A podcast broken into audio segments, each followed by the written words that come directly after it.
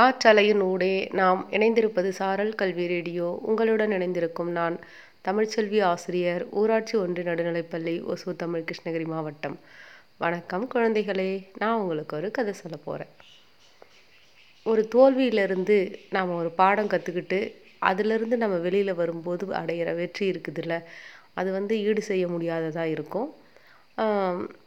Rio ஒலிம்பிக்கில் வந்து தலைப்புச் செய்தியாக என்ன வந்துச்சுன்னா மீராபாய் சானுவால் ஸ்கோர் போர்டில் கூட இடம் பிடிக்க முடியல. அவங்க டிட் நாட் ஃபினிஷ் அப்படின்னு வந்திருக்கு.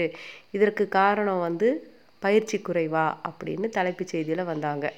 ஆனால் அதே மீராபாய் சானு டோக்கியோ ஒலிம்பிக்ஸில் வெள்ளிப் பதக்கம் வாங்கி இந்தியாவோட ஸ்கோர் போர்டில் ஃபஸ்ட்டு பேர் வர வச்சு இந்த ஒலிம்பிக்கில் வந்து தலைப்புச் செய்தியாக வந்தாங்க.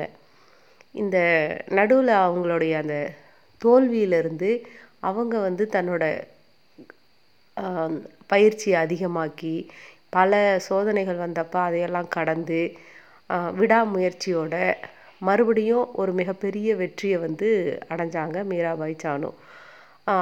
வெளி உலகத்தோட அதிக தொடர்பில்லாத அவங்க குடும்பத்திலேருந்து அதுவும் ஒரு தடவை அவங்க விரவு கட்ட ரொம்ப அனாவசியமாக அந்த சின்ன வயசுலேயே தூக்கத்தை பார்த்து மற்றவங்க அதிசயப்பட்டப்போ தனக்குள்ளே இப்படி ஒரு தனித்திறமை இருக்குது அப்படின்னு உணர்ந்து அவங்க இந்த பளு தூக்கும் பயிற்சியை வந்து எடுத்துக்கிட்டு அது மூலமாக இப்போது ஒரு பெரிய சாதனையாளராக மாறியிருக்காங்க.